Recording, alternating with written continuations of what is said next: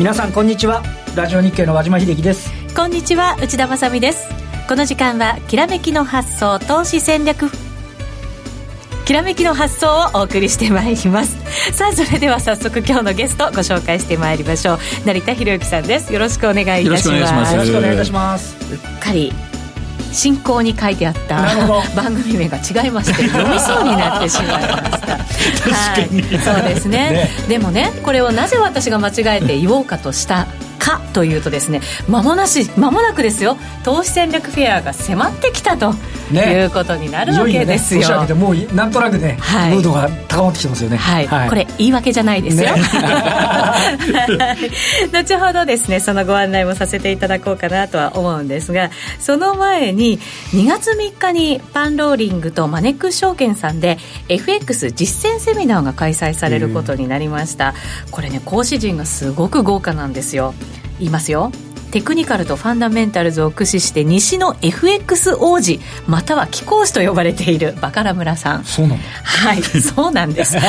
そして、えー、ピポットとフィボナッチゾーンなどの手法検証をしてくれる山中康二さん。そしてボリヘイドラゴンなどで著名なボリヘイさんなど。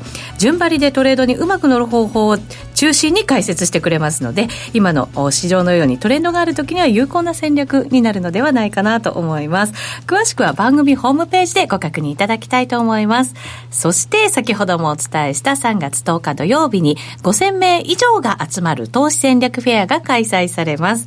K1 チャンピオンでオクトレーダーの久保さんや元全日本優勝レーサーのヒロさん大傍聴さん、えー、相葉史郎さんなどなど多数の出演が決定していますもちろん和島さんも結構ねあの、私ちょっと2パターン出るらしいですよ。2パターンも、はい、すごい。一つなんか、著名な、あの、経済評論家の方とちょっと対談を、はい。させていただくような、なるほど、なるほど。銘柄対決みたいなのもあるようですよ。なんかある意味指定対談みたいな 感じになりません？それって、はい。ちょっと小耳に私も挟んでるんですけどね。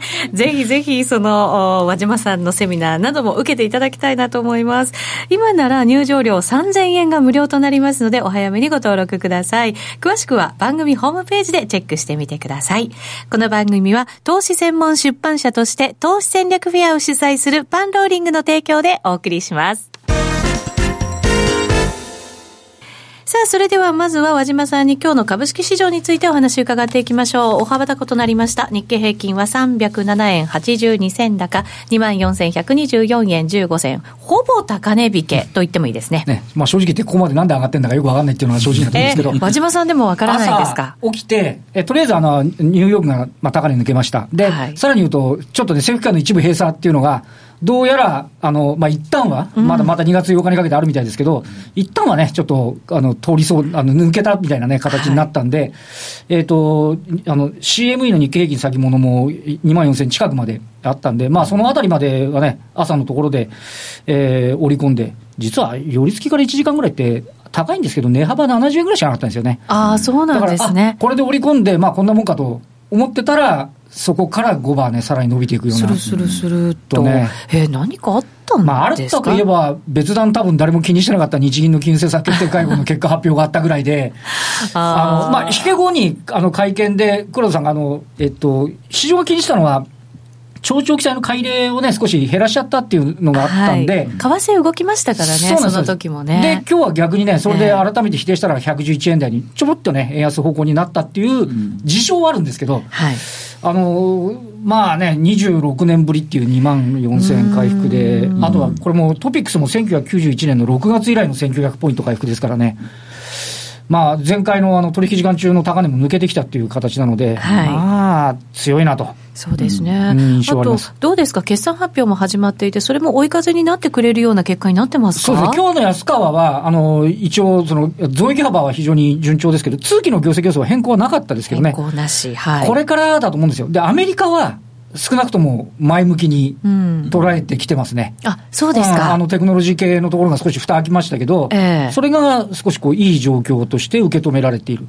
だまあそれの延長で日本株もね、少し見な見直されてるって話で、まあ明日今度日本電産が出てきますけど、はい、このところからの負担の空き方っていうのが、やっぱりこれからの日本株は注目かなというふうに思いますね。そうですね。あの、いいところまで結構織り込んでるんじゃないかっていう見方も強い中で、それでも積極的に捉えられるとまたね、いいことになると思うんですけど。冷静に考えると、2月基本決算の第3四半期っていうのは、ええ、結構人件費の上昇だとか、電力費の値上がりだったりなんかして、はい、あんまり芳しくないところといいところと分かれちゃったんですけど、はい、3月期はね、少し、あの、なんて言います、もうちょっと重量級な輸出とかね、あの、メーカー系のところが出てくるんで、それがね、ストレートに、これまでのところって、第二四半期もそうですけど、そこで増額してまた買われるみたいなパターンで、目線がちょっと19年3月期にまで移ってる可能性はあるんで、ずいぶん先までね。だから本当に来れば、あの出尽くしで下げるっていうよりは、まあそうかみたいな感じで通過してくれればね、それ的にはいいと思うんですよね。本当に踏み固めながら、上にさらに上がっていくという。えー、日経平均の人が売りが今、1522円とかなんで、はい、これが30円、40円とかって上がって、来年度でいいと思うんですよ、1600円とかって、まあ、上がってくるのはね、はい、今年度はまあこれぐらいの横ばいからやや、少なくともちょっと目線が下に行かなければ、為替の前提レート、みんな円高に持ってっちゃうとか、あのちょっとちょっと足元やっぱり原材料費が上がってるよとかっていう話になってくると、どうかなと思いますけど、まあ、これからちょっとね、決算にのところは非常に注目だろうと思いますね。そうですね、上がってきたとはいえ、まだ世界平均には届かないようなね、うん、EPS だったりするわけですからね。ま、周りがあのアジアもみんな高いんでね、なんか別段いいじゃんっていうね、気しますけど、成田さん、どうですか、強いですよね。ね、まあ、強いですよね。うんねえー、さらにその強さが続くのかどうなのか、決算発表も大きな鍵になってきそうです。えこの後、ラリー・ウィリアムズ特集、成田さんにじっくりお話伺っていきます。さ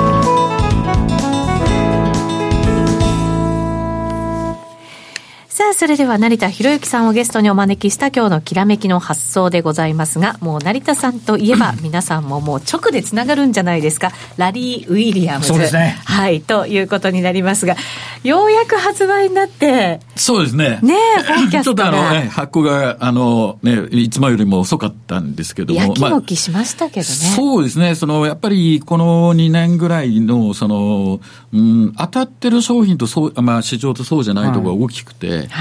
で、かなりそのデータの精査に時間かかってしまって、で、出来上がったのは本当に12月末近かったですから。そうですよね。データに精査してるっていうのはね、結構この番組にも伺ってたんで、えー、そうですよね、逆にちょっとその分だけ楽しみにはなってるんじゃない？ですか、そうですね。あのうんまあ、彼独自で開発してるナチュラルサイクルってちょっとこう、まあ、あの、ま、うん、うん、価格のデータと、まあ、ファンダメンタルなその周期のデータとか入ってるものとか、はい、ここはあんまり大きな変化はないんですけど、はい、やっぱり市場に存在しているその、いろんな、まあ、一般的に言われる20日サイクルですとか、21とかよくいろいろ言われますけど、そこまでこう深く、あの、探ってって、で、いろんなサイクルの組み合わせとかをしてったもんですから、非常に時間がかかってしまってますよね。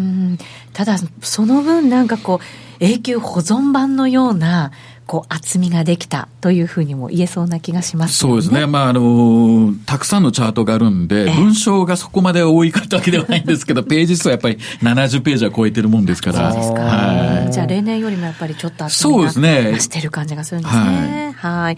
では、そのフォーキャスト2018年、改めて伺っていきたいと思います。はい、はい、まああの以前もその邪魔した時にもお話しさせていただいたんですけども、このフォーキャストっていうと、どうしても価格予想っていうのがこう、パッとこう来るんですね。はい、今あの、先ほど和島さんが言われた日経2万4000円だから、じゃあ3万いくのかっていう、こう、価格っていうイメージが強いんですけども。はい、皆さんそこも知りたいってね、思う気持ちはあるんでしょうけど、ね,、も、このフォーキャストシリーズの、この Forecast 2018年もそうですけども、タイミングを測るツールなんですね。うん、はい。ですんで、転換日とか、その時期ですよね。うんがいつなのかにフォーカスしている、ちょっと変わったあのレポートになってます。はい、これはまあ、あの、昨年も今年も、まあ今までずっとそういう形でやってるんですけども、いかんせんやっぱり予測というとですね、価格予測が先行してしまってですね、はい、聞かれるのは、じゃあ日経は次3万なのとかってよく言われるんですけど、答えは実はわからないっていうのがあります。でも和島さん、これ価格よりもタイミングがやっぱり重要なんでしょ、投資って。どこから動き出すかとかね、どこから反転するとかね、加速するとかっていう、その、そこが一番重要ですよね。そうですよね。はいだから一番大事なことを教えてくれているというふうに言えますよね。まあ、そこのところに、まあ、あの、フォーカスできる方って、実はその、やはり、うん、相場に興味があるをちょっと超えて、実践されている方がやっぱり多くてですね。はい、で、使い勝手がちょっと、あの、購入者によって変わってくるんですね。はいで、アメリカでこの数年、その、購読者がある程度、その、増えた時期がありまして、で、要求聞いてみると、その、まあ、昔のようにトレンド化してる相場も少なくなってる中で、はい、なんでこのマーケットレポートが売れるのかなと思ったら、その転換日、要はボラタリティの変化する日にちを予測してるレポートってそもそもあんまりなくて、うん買ってるのオプションプレイヤーが圧倒的に多いんですよ。あ、そうなんですか、はい、やっぱり通常動かないんであれば、その、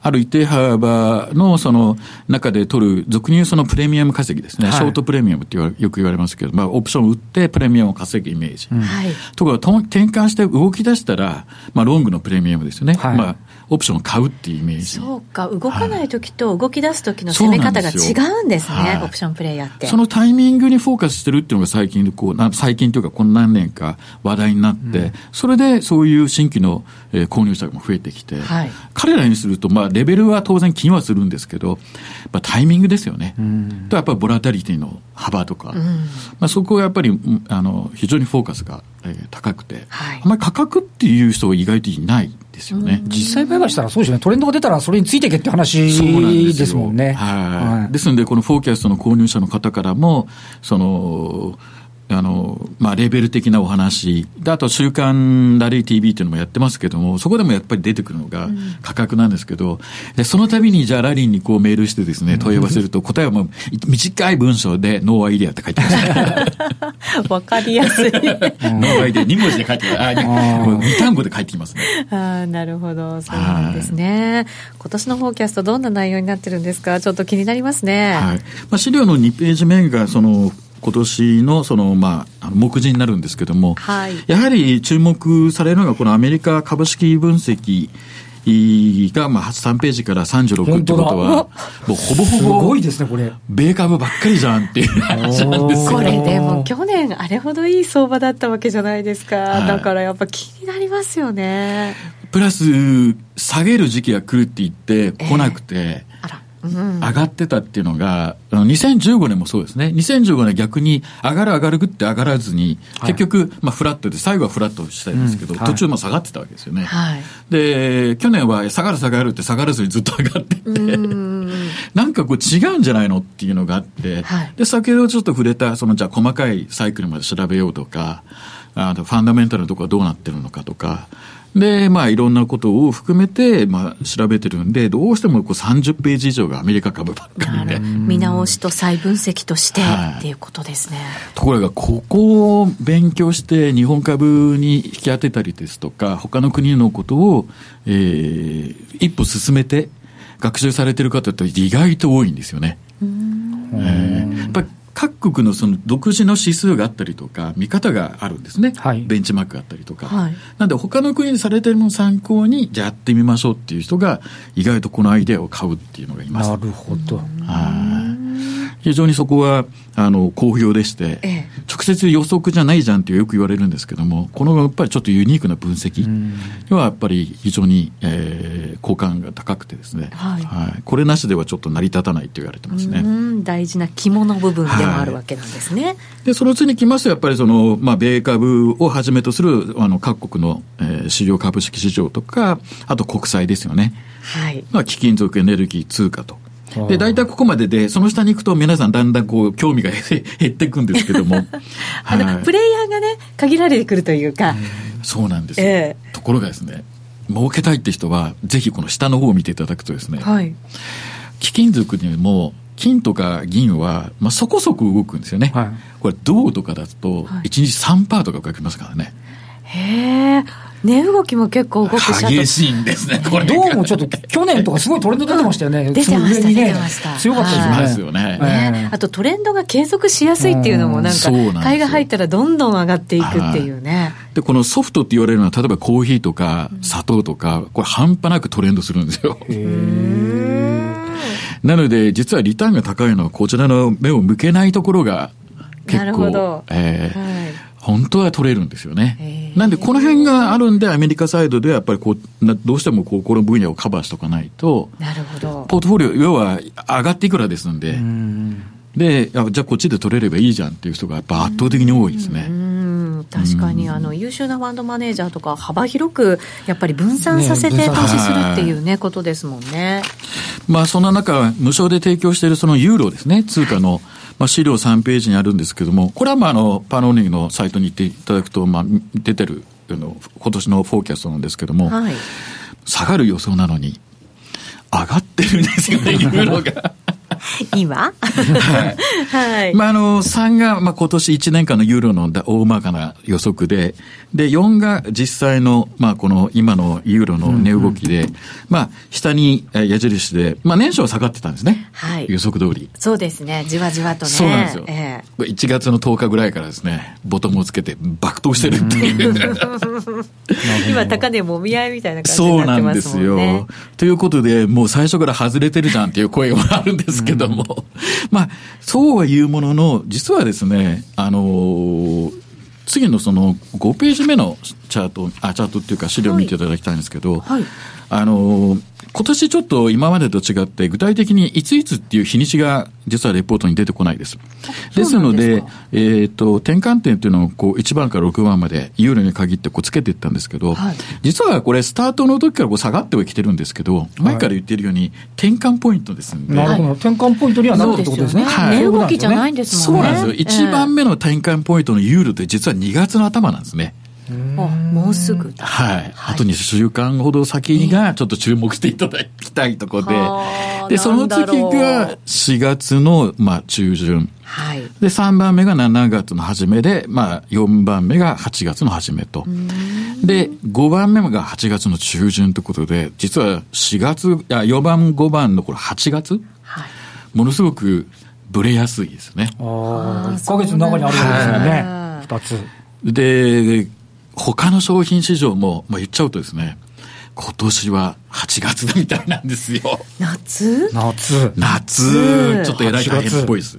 えー、大変っぽいってことはね、下なのかなって勝手にイメージしちゃいますけどね。方向じゃなくて、もう転換する。ね。あくまでもね、しつこいよって言われちゃいそうですけど。で、まあ、あの、6番目が、まあ、10月末っていう、これよく言われる秋のところですね。はい、あの、株式市場が大体そこら辺に、まあ、ボトムをつける時期っていうのが大体昔からありますよね。11月が大体ね、最内中がありますからね。ただ今年やっぱり非常に注目されるのはこの8月ですね。8月。はい。はい。まあ、ユーロはこういった形のところの、あ、形というかの時期が非常に注目を浴びているので、はい、まあ、これは無料でも提供されてますし、ただこうやって縦線を引かないとなかなかちょっとわかんなくて。うん、確かに、はい。でも引いてくれてるからすごいわかりやすいですよね。はい。真島さん、このスケジュール感と合わせてみると何かありそうな感じします？アメリカの中間選挙の前ぐらい、ね、そうですよね。やっぱりそれじゃないですかね、今年のテーマは。かもしれないです、なんか動いてる感じですよね。支持率が下がってるとかなんとかいろんな、ね、あとなんかロシアの問題出てるかどうかわかんないですけど、なんか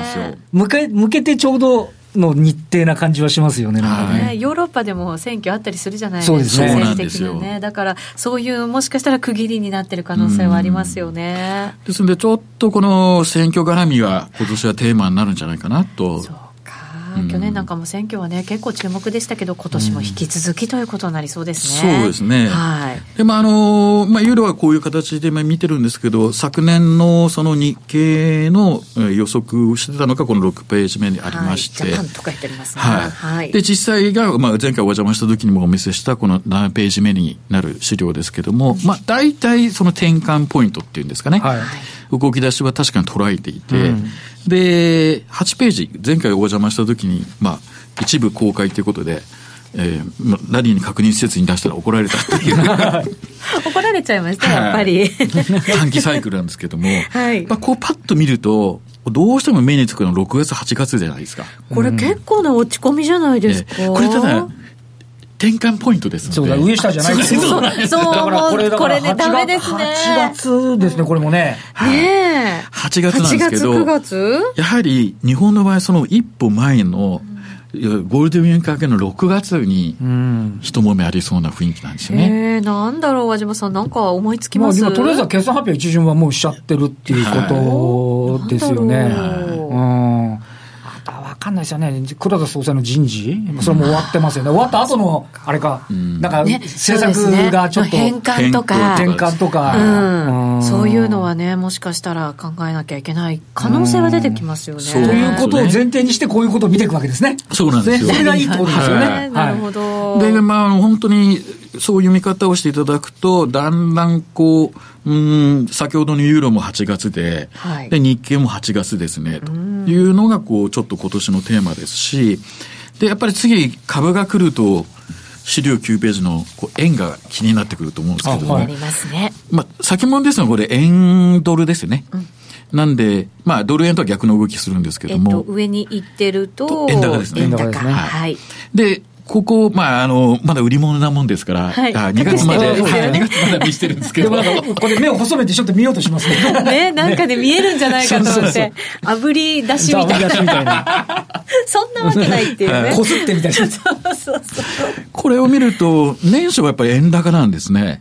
それで、一旦調整が入って、まあ、4月の後半、今時期からまたこう円高になってるというイメージの予測になってます。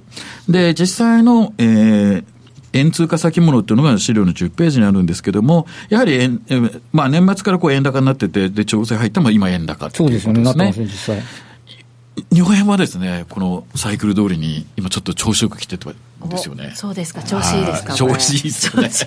株と、日本円と日本、まあ、要は日経ですね。はい、まあ結構予測通りに来てるんですよ。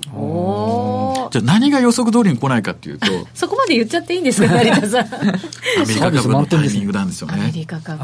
去年も本当難しそうでしたもんね。もう調整じゃないかって、まだ調整じゃないですよね。爆投してますもんね。トレンド出っ放しですよね、本当ね、これもね。もうはまだなり？で、なんか和島さん変な確認ありましたけど。超日本的な言い方ですよ、本当にいいですけどね。ただ、その、今回いろんなその30何ページ、それ、あの、米株に割いてるんですけども、実はファンダメンタルなその分析ってよくいろんなアナリストの方たちも含めてこう言いますけど、実際何を見てどうトレードに生かすかっていうのが、あの、やはり実際にトレードしているラリーのポイントになってきますので、うん、そこの辺を組んでいただくと、別に彼はもう下がってくるかもしれないけど、売れとは言ってないんですよ、実は。はい。ファンダメンタル的にアメリカ株売る要素がないですよね。ぱりね、今の状況だとね。で、どの指標を見たらいいのかとか、えー、そういうとこが全部実は網羅されてて、で、あと、ちょっとまあ、資料飛んじゃうんですけど、12ページの資料を見ていただくと、はい、アメリカのこの国債のイールドカーブですね。はい。これが非常に注目されてます。これ、去年もね、あのなだらかになっちゃうんじゃないか、はい、フラット化しちゃうんじゃないかって懸念はあった中で、うん、まあそうならずに済んだ、おっしゃる通りですよ、はい、ですよね。で、これ執筆した時は向かって右側の、あ、ごめんなさい、左ですね。左側。はい。12月1日の時点のカーブ、ちょっと見づらいですけど、うん、が、まあ、あの、赤い線で出てるんですけど、で、僕がこれ資料をこう、引き出した1月19日だと、こう、まあ、同じように、まあ、当然、イールドは上がってるんですけど、まあ、株価も上がってます、うん、よく見ると、国債のイールドってやっぱフラットになってるんですよ。え前回よりも、はい、この2か月弱でやっぱりフラットになってるんですね。そうなんですね。はい、ということは、まんざら調整が入る云々っていうのは嘘ではなさそうなんですよね。ただそういうシグナルがまだ出てないし。確実になってないってことですよねシグナルがね。ですからこういうのが実はファンダメンタルの分析で、これをトレードに生かすってことですよね。はい、これがこのレポートでは解説されてるんで、ん。要はファンダメンタルがどうのこうのっていう解説じゃなくて、何を見てトレードするのかってことなんです、ね、だからすべてを教えてくれるってわけじゃなくて、はい、自分で考える、その考え方を教えてくれるっていうね、ことですよね。やっぱりより実践的ですよね。実際にやってる人がどういうね、あの、意識でこう、あの、これを選択するかっていうことですもんね。ですからこれが完全にフラットになれば、えー、まあ、ロングはもう終わりですよねってなりますし、なってくると、まあ、フラット化してくると気をつけなきゃならないんで、うん、新規の買い玉を立てるときはもう気をつけなきゃならないっていう、だんだんだんだんそういうもうシグナルっていうか、あのインフォメーションがこの、あの、ファンダメンタルな情報からも汲み取って、で、それが解説されてるのがこのレポートなんですよ。なるほど。本当だったらね、手の内なんて明かしたくないわけですよ。ね。ね。ですよね。ねそれを大胆に明かしてくれてるというのが、そうですね。そこをやっぱり学んでいただきたいっていうか、参考になりますんで、はい、ぜひぜひということと、はい、あともう、これもう10年近くこのレポート売ってるんですけども、えー、実は、米株の、あの、先物ですね、E ミニ、あの、えー、E ミニ S&P500 の先物の、えー、機械的なメカニカルトレードシステムも提供されてて。メカニカルっていうとシステムトレードみたいなものでいいんですよね。ねはい、別にパソコンは必要ないんですよ、実は。え？どうやどうやるんですか？もう書いてあるんですよね。買いのルールが5つあって、売りが1個あって、トータル6つのルールが書いてます。うん、で、買いのルールだと、1つには、いついつに買えとまで書いてます。え？えー、日にち限定ですね。そうなんだ。はい。価格じゃなくて日にち。やっぱりそれも転換点とかそういうことですね。基本になってるってことですよね。そんなのをずっとやってるのに、資料の G1 を見ていただくと、えー、昨年だと90%を超える勝率だったりするんですよ。すごいですね。で、多分年間、昨年240日ぐらいトレード日あるんですかね。35回ぐらいトレードしてるんで、はい、まあまあトレードはします。2、3週間に1回ぐらいのイメージですね。はい。ですから、まあ、使えないことではないし、実際こういう結果も出てるし、で、ラリーは実際これでトレードしてるんで。はい。はい、ぜひに私のお金もと。どこやかってと。そうですね。オーケストの方たちはここを全然目を向けないんですよ。そうなんですか？もったいない。ね、もっとここにぜひぜひあの目を向けていただけるといいかなと思います。えー、成田さんにお話を伺ってきました引き続きユーストリーム限定配信でもお話を伺っていきますので、えー、ラジオ番組終わった後もユーストリームでご覧いただきたいと思いますさて本日成田さんから解説がありましたラリー・ウィリアムズのフォーキャストがようやく発売となりましたラリーの独自の分析でアメリカ市場や日本市場貴金属からコモディティそしてシステムトレードの仕方までを予測しています、えー、いろいろとサイクルを紹介しているんですが2017年のアメリカ市場、大きな下げが予想通りありません。予想した通りにはありませんでした。今年はだから、これも8月ぐらい？そうでしょうね。とかですかね、やっぱりね。これでも、うまく予想通りにいかなかった次の年っていうのが、予想通りに行くことが多い、結果がうまく出るっていうことが多いっていうの話も聞いたんですね。まあ、サイクルがこうちょっとずれるからですよね。ああ、なるほど。来るべきものが翌年になったっていう話になるんですよね。なるほど、ようやく出番が来たまあそうですよね。まあでもマーケットって、和島さん、サイクルってちょっとずつずれたりもしますよね。ずれたりしますよね。はい。あの、特にあの、サイクル理論ってテクニカルで言いますけど、あの、結構、コンドラチョフとかってあの、うん経済のファンダメンタルでもやっぱり2年や3年ずれたりすることはありますからね。ねしかもアメリカ、どんどん政策がね、また、あの、トランプさんが頑張って、あの、取ってるところもありますのでね、えー、そういうのもあってのサイクルがちょっとずれている可能性もあります。今年はぜひ参考にしていただきたいなと思います。今のところ、ナチュラルサイクル順調に推移している、はい、ということなんですね。えー、これって株を買わない時期も明確になっているということになりますので、でねはい、本当にいい内容になってますよね。そしてラリーの真骨頂であるシステムトレードのその売買も紹介されています。2012年からの検証で昨年は91%の勝率と、えー、こういうトレードがあるんだと初めて知った方、皆さん驚かれていますのでやるやらないは別として参考になると思います。それ以外にもメジャー市場が揃っていますので早めにお申し込みください。番組ホームページご覧いただきたいと思います。さあそろそろラジオの前の皆さんとはお別れとなります。成田さん一旦ありがとうございました。ありがとうございました。引き続きユーストリームご覧になってください。